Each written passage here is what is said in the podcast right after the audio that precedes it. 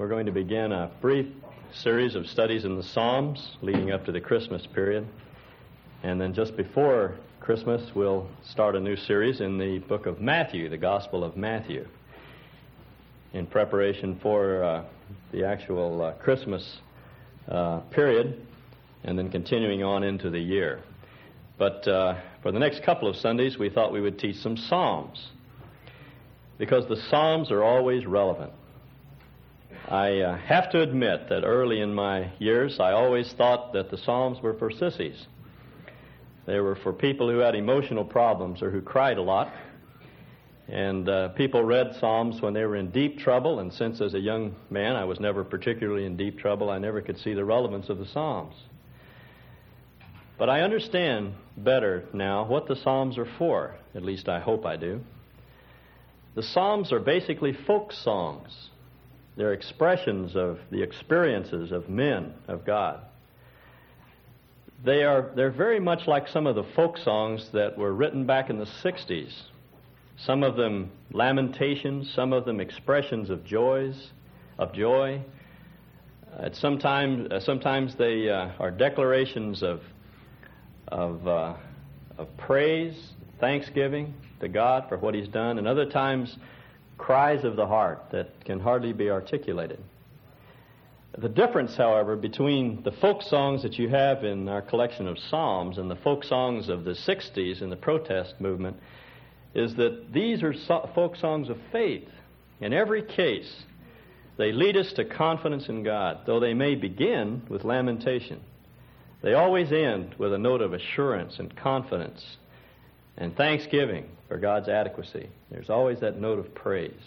In fact, the Jews always referred to this collection as praises, tehillim, praises, because they're basically expressions of, of our appreciation for what God is and what He's able to do in all the, the circumstances of life. Now, some of these songs came right out of personal experience, as we know. David and Moses and others wrote about their experience. They wrote poetry to commemorate their feelings, their struggles, and their faith. And then these, uh, these songs became a part of corporate worship, very much as our songs, our hymns do uh, today. Uh, I was thinking at uh, Pastor Buck's funeral as we sang, It is well with my soul, what a, an adequate expression of our, uh, of our state of being, even in time of, of trial. And as a body of believers there, we were singing a song that expressed together our feeling at a time like that. That particular song came out of one man's experience, a man named Horatio Spafford, who uh, put his family on a ship uh, one day to send them off to Europe and then discovered some weeks later that the ship had sunk and all hands had been lost. His entire family uh, had gone down at sea. And he wrote the words of that hymn when peace like a river attendeth my way, when sorrow like sea billows roll, whatever my lot thou hast taught me to say, it is well, it is well with my soul. Now that was Spafford's experience, and when we gather together and sing that hymn, it's ours as well, you see. Now that's what the Psalms are. They begin with one man's struggles and hurts, pain, and, and his breakthrough to faith and then we sing them together as expressions of our faith as well. That's why it's so easy to identify with these Psalms. And as I've gotten older, I've learned to appreciate them because they're, they're sometimes the only adequate expression that we can make in a time of pressure and trial. Now, Psalm 1 is the introduction to the collection, and it, is, it sets the theme for us, as introductions uh, frequently do. Let's read it. Psalm 1. Blessed is the man who does not walk in the counsel of the wicked, or stand in the way of sinners, or sit in the seat of mockers. But his delight is in the law of the Lord, and on his law he meditates day and night. He's like a tree planted by streams of water, which yields its fruit in season, and whose leaf does not wither. Whatever he does prospers. Not so the wicked. They are like chaff that the wind blows away. Therefore, the wicked will not stand in the judgment, nor sinners in the assembly of the righteous. For the Lord watches over the way of the righteous, but the way of the wicked will perish. Now you'll notice this is a beatitude. It begins, Blessed is the man. And as such, it sounds very much like uh, the opening words of the Sermon on the Mount. Blessed are the poor in spirit. Blessed are those who hunger and thirst after righteousness. Blessed are you when men persecute you and speak evil against you for my name's sake. Uh, the word blessed doesn't mean much to us. It's one of those religious terms that we use sometimes without thinking, but essentially the word means happy. And when we understand it in that way, it gives this uh, psalm particular relevance. Because what the psalmist is doing here is giving us the secret of happiness. And who doesn't want to be happy? I don't know of anyone who wants to go through life absolutely miserable. We all want to be happy. And this is a psalm that reveals the secret of happiness. He tells us how to be blessed, how to be fortunate, how to be happy. Now you'll notice he begins with a negative note. The happy man does not walk in the counsel of the wicked, or stand in the way of sinners, or sit in the seat of mockers. There are three classes of individuals that are uh, envisioned here. Actually, one class seen in three ways. There are the wicked, which uh, essentially means the ungodly. Now, we're accustomed to thinking of wicked people as notorious criminals, muggers, people who snatch purses from poverty stricken elderly women, murderers, rapists, drug pushers, infamous criminals like uh, Adolf Hitler or Idi Amin. But uh, the word essentially means the ungodly people who have little or no time for God. The word could be used to describe men in our community that are upstanding, fine, productive businessmen who simply are so busy making a living or putting their kids through school or building uh, their business that they have no time for God. They've just ruled Him out of their life. And they're essentially self sufficient. They're ungodly. They don't have any time for God. And then there are those that he describes here as sinners. The word means to, to miss the mark. There's an interesting use of this term in Samuel where some of Benjamin's sharpshooters are described as those who can sling at a hair and never miss, never sin. That's the word that's used here. It means to miss the mark, to shoot at something and miss it. And all of us are familiar with that activity, knowing what we ought to be and then failing to measure up. We aim, but we miss. And then there are the mockers. And these are not necessarily the notorious atheists and the people who, who uh, are very public about their unbelief, people like Madalyn Murray and others. Mockers are simply people who are self sufficient and proud of their ability to do what they do by themselves and without God. I ran into a mocker the other day in the desert, amiable, gentle uh, man out, out there who's lived in the desert all of his life, and we began to talk a little bit about Idaho history and eventually got around to talking about his relationship to the Lord. And his comment was, I really don't have any need for that sort of thing. You can see what I've done. And he called my attention to his ranch and his what he had accomplished, and he said, I don't need anything. And in biblical terms, he's a mocker. Someone who is self sufficient and proud of what he has done by himself and for himself. So these uh, three terms, wicked, sinners, and mockers, simply describe people who have moved God out of the center of their lives. They've come to the conclusion that, that they don't need Him. They could be political leaders, well liked, uh, espousing popular causes. They could be a member of the right uh, political group. They could be teachers in our schools, sensitive, outgoing people. But essentially, they're people who are going it alone without God. Now, he begins on this negative note because from childhood we learn from these people. The, the people that he classifies here as the ungodly or the sinners, or those in the New Testament are classified as the world. The world is a community of self dependent, self sufficient people. Instead of putting, the, putting God in the center of their life, the one who's made them, the one who gives life and breath and everything that we have, they've moved God out of the center of their life and put themselves there. And they teach us that philosophy. They teach us through their movies, they teach us through their books. And I don't just mean books that are obviously evil. Their counsel comes in through Sesame Street. It comes in through Lawrence Welk.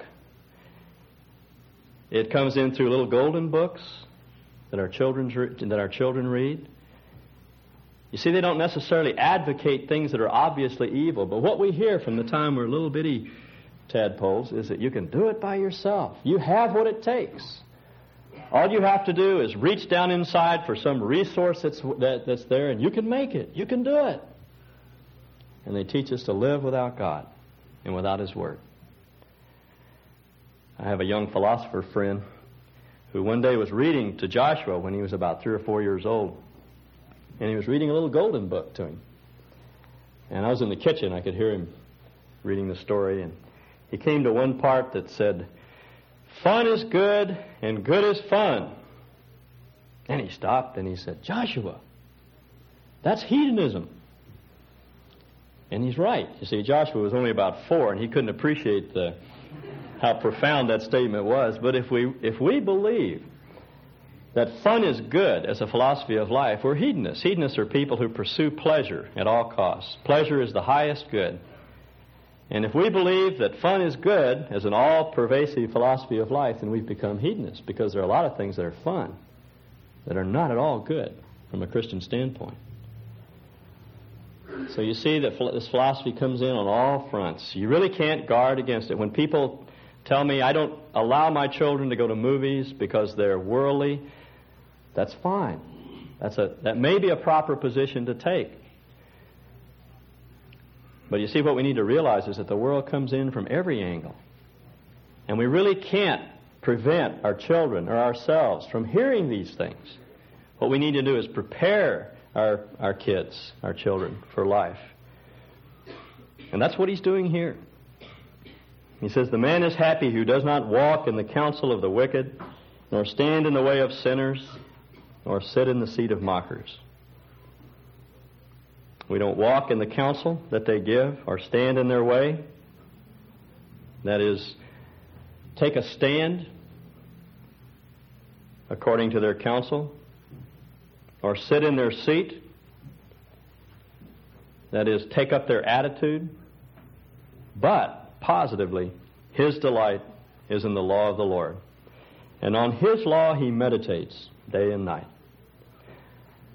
Negatively, he says, don't listen to the counsel of the world, even though it may come from people that the world approves, people that have degrees, people who seem to be worldly wise.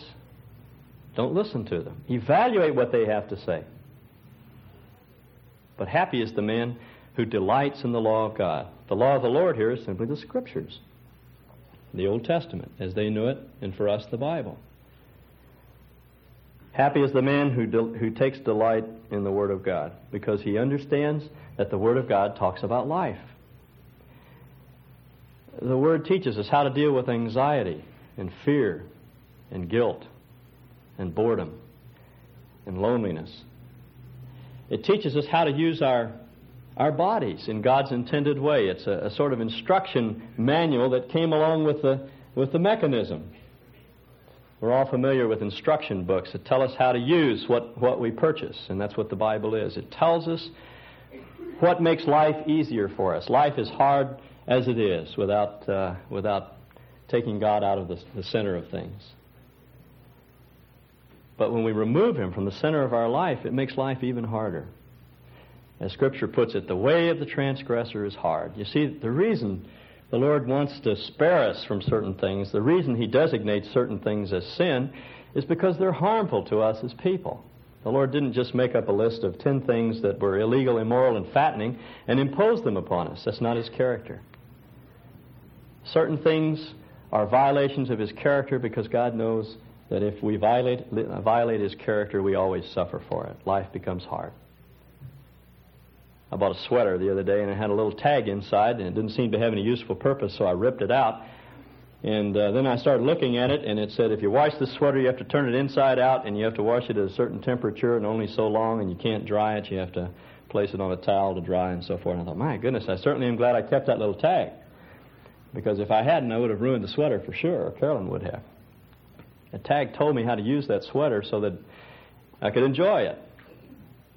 And that's what the law of the Lord does. It tells us how to live life as God intended it so we won't destroy ourselves and make life even harder than it is. And so the author says, the happy man is one who delights in the law of the Lord, and on his law he meditates day and night.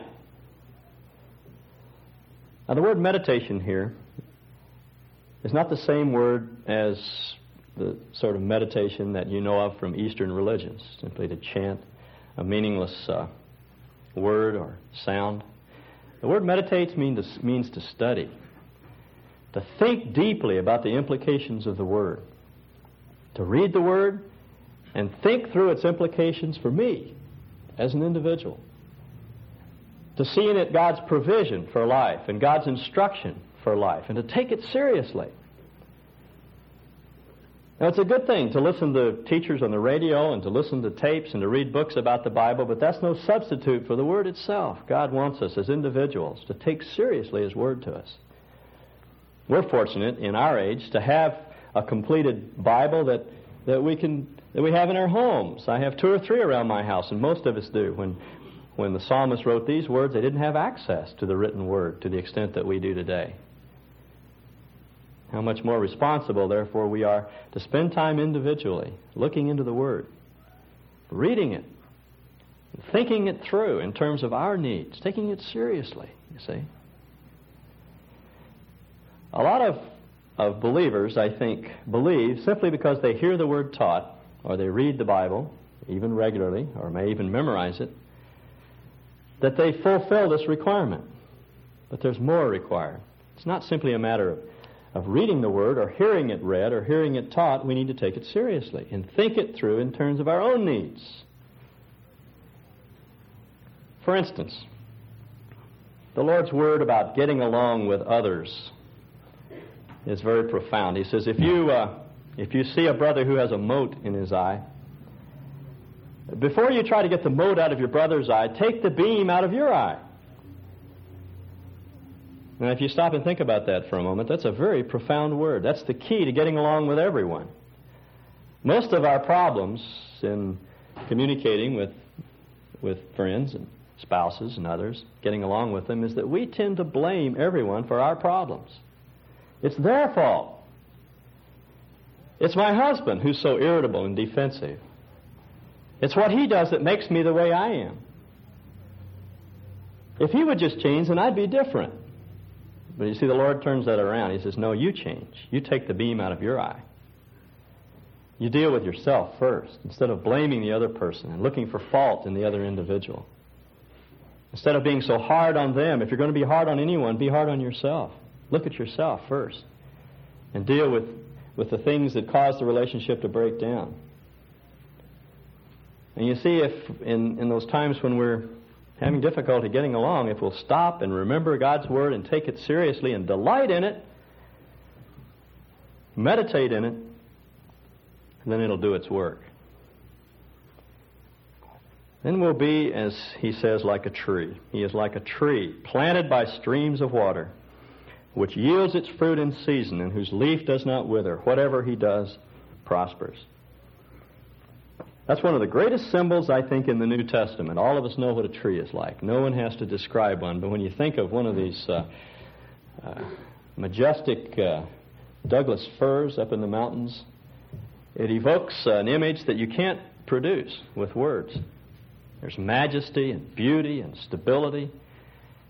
These trees are untouched by circumstances. They're not bent by storms. They're not blown over by, by uh, the winds that that blow around them. They're sturdy, they're stable, there's beauty and strength. Those are the characteristics of a tree.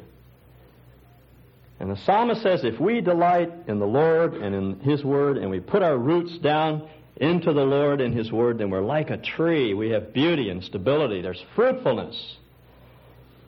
And when we think of fruit, we always think of the character of the Lord Himself, the fruit of the Spirit love and joy and peace and gentleness, goodness, faithfulness, self control.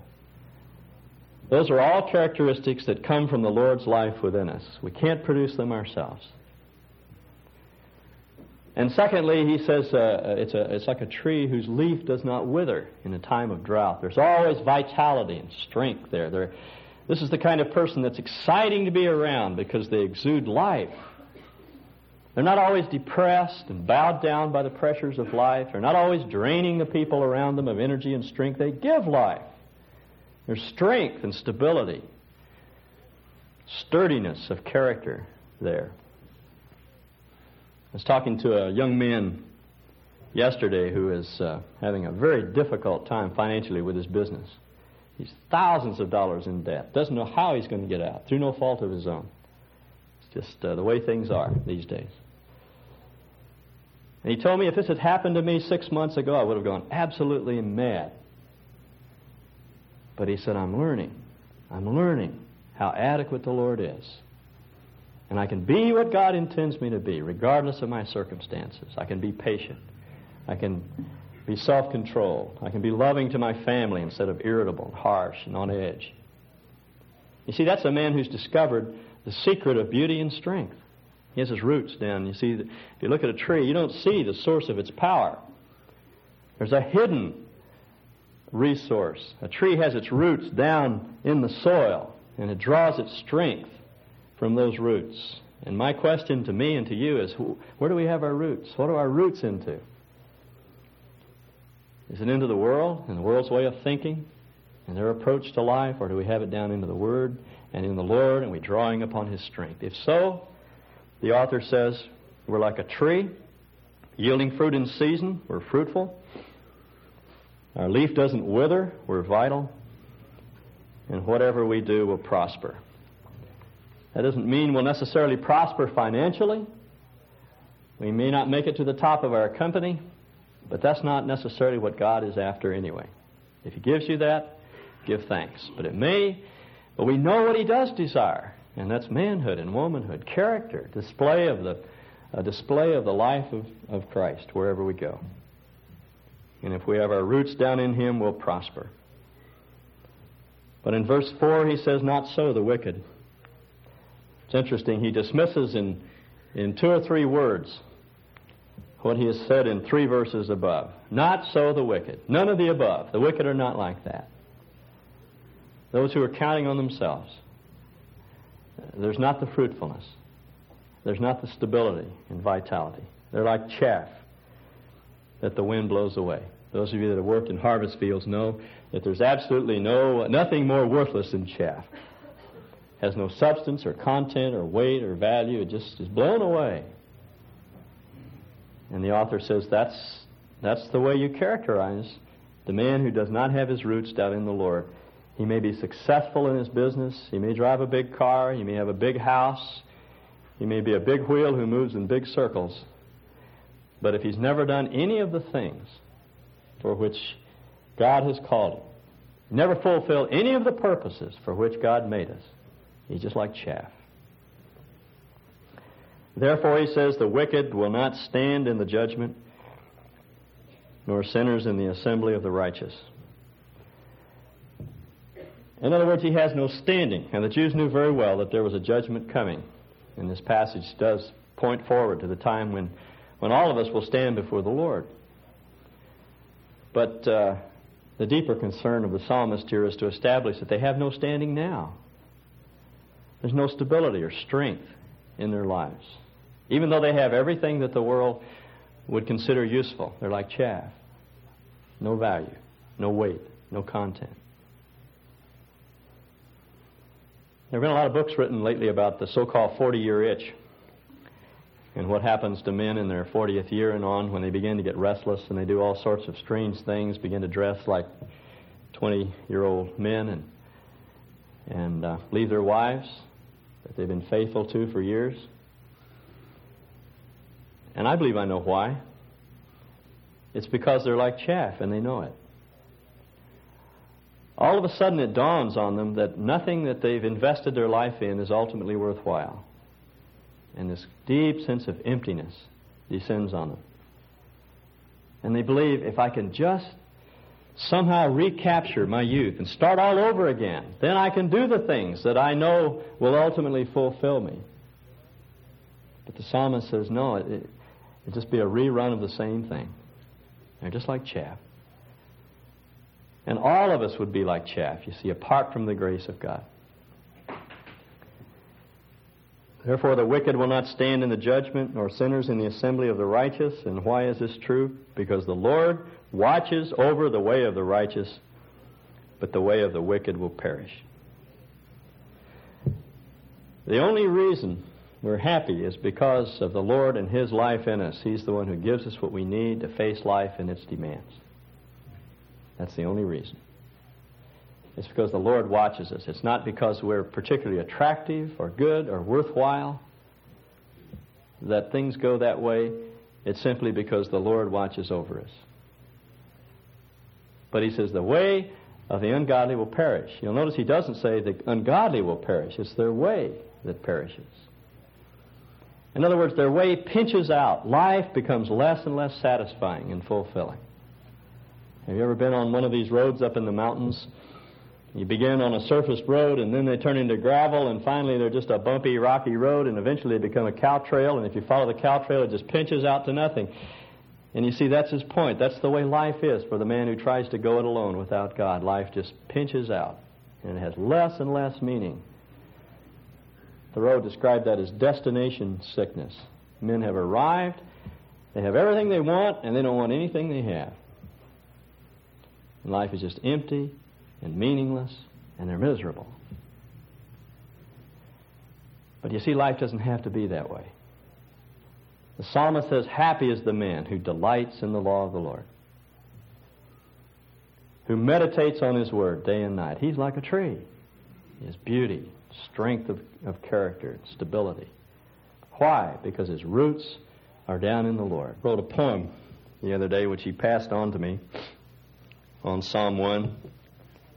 He says, I think I shall never see a life as lovely as a tree, a life whose hungry heart is pressed against God's sweet and loving breast, a life who looks to God all day and lifts his happy heart to pray, a life that may in its time bear God's sweetest fruit beyond compare, within whose bosom God does reign and intimately abides within.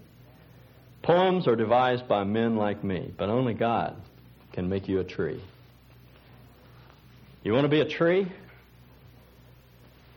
That's such a significant symbol. Isaiah describes the people of God as an oak of righteousness, one of these uh, great big live oak trees that are about eight feet through at the base, stable, strong, able to resist anything, and filled with beauty of character. Well, the question is where do we have our roots?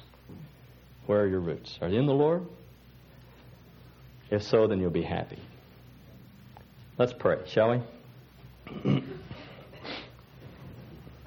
you've never put your roots down in the Lord, you can do that this morning. The Lord Jesus died for us so we could have access to God and have this kind of relationship. Jesus said, Behold, I stand at the door and knock. If anyone hears my voice and opens the door, I will come in. He's promised if we ask Him to come into our life and provide the stability and the strength, the beauty of character that we long for, and to give us satisfaction and fulfillment. Ask Him to come in if you haven't. And if over the past months you've fallen into the world's way of thinking and you've been walking in the counsel of the ungodly, just tell Him you want to be like a tree. Put your roots back down into Him. Let's stand together as we conclude in prayer. Father, thank you for disclosing to us the secret of life and happiness. Thank you that you're worthy to receive honor. We thank you for all that you've done for us, for all that you are to us, for your adequacy today. We thank you in Jesus' name. Amen. Uh, being what God has called us to be. I don't know about you, but I know I ought to love people in this manner but I have a very difficult time loving people. I, uh, I can isolate myself from people with the greatest of ease. I can overlook their needs. I can be harsh. I can be cynical. It's not easy for me to love. I need, I need a resource to count on to be loving. And that's what Paul supplies for us in verses 13 and 14. Series of commands. First, be on the alert. Keep your eyes open. Watch out for false teaching because it's abroad.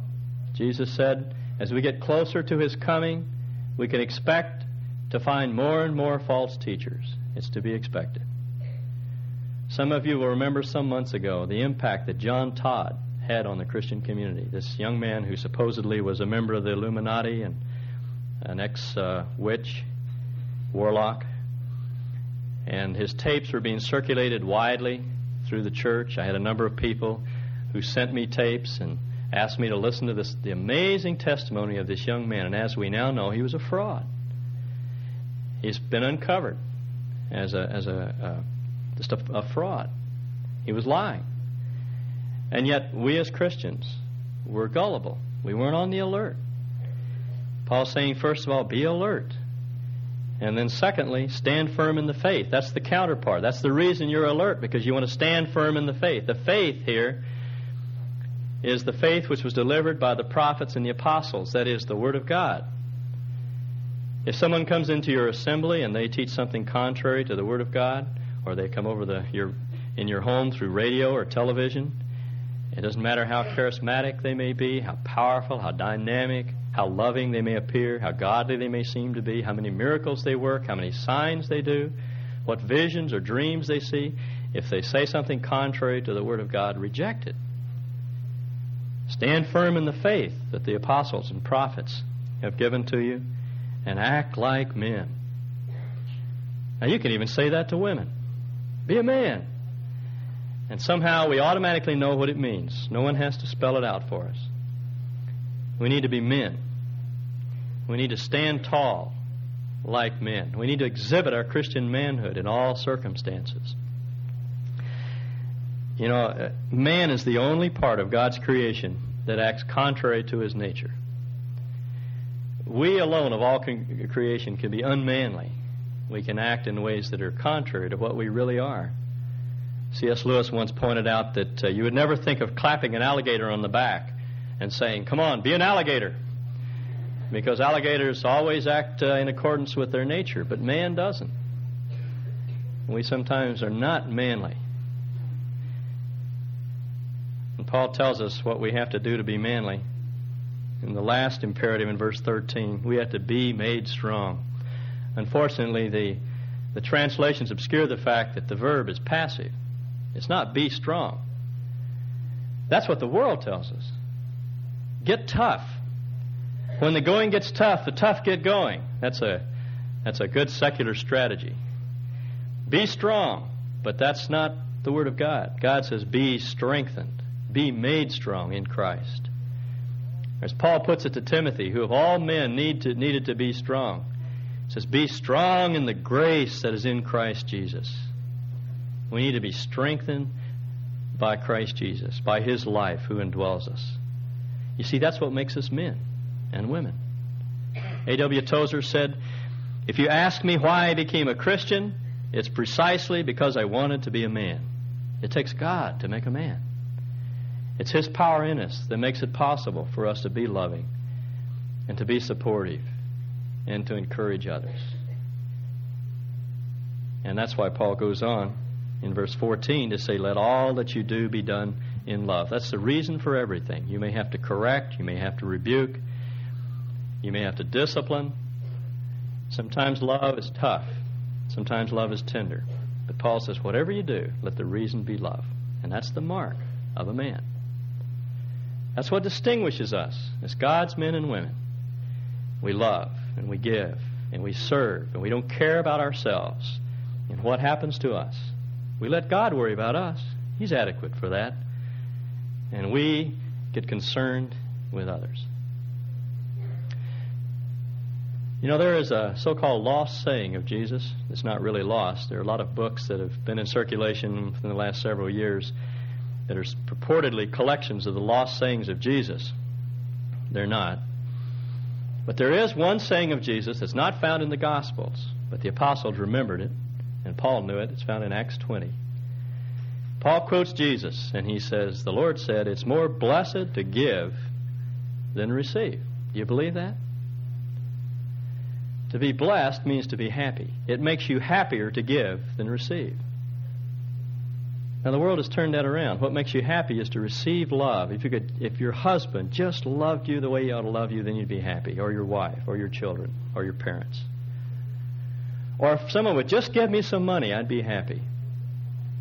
Or if someone would give me a car, or give me a coat, or take me out to dinner, or be my friend, then I would be happy. But you know, that's a bottomless pit. There's no end to what we want if we receive it. We just want more. You'll never be happy getting. And that's why Jesus said, You'll be happier giving than getting. You'll be far happier giving away your home and giving away your money and your clothes and your time and your energy and your love and everything that you have.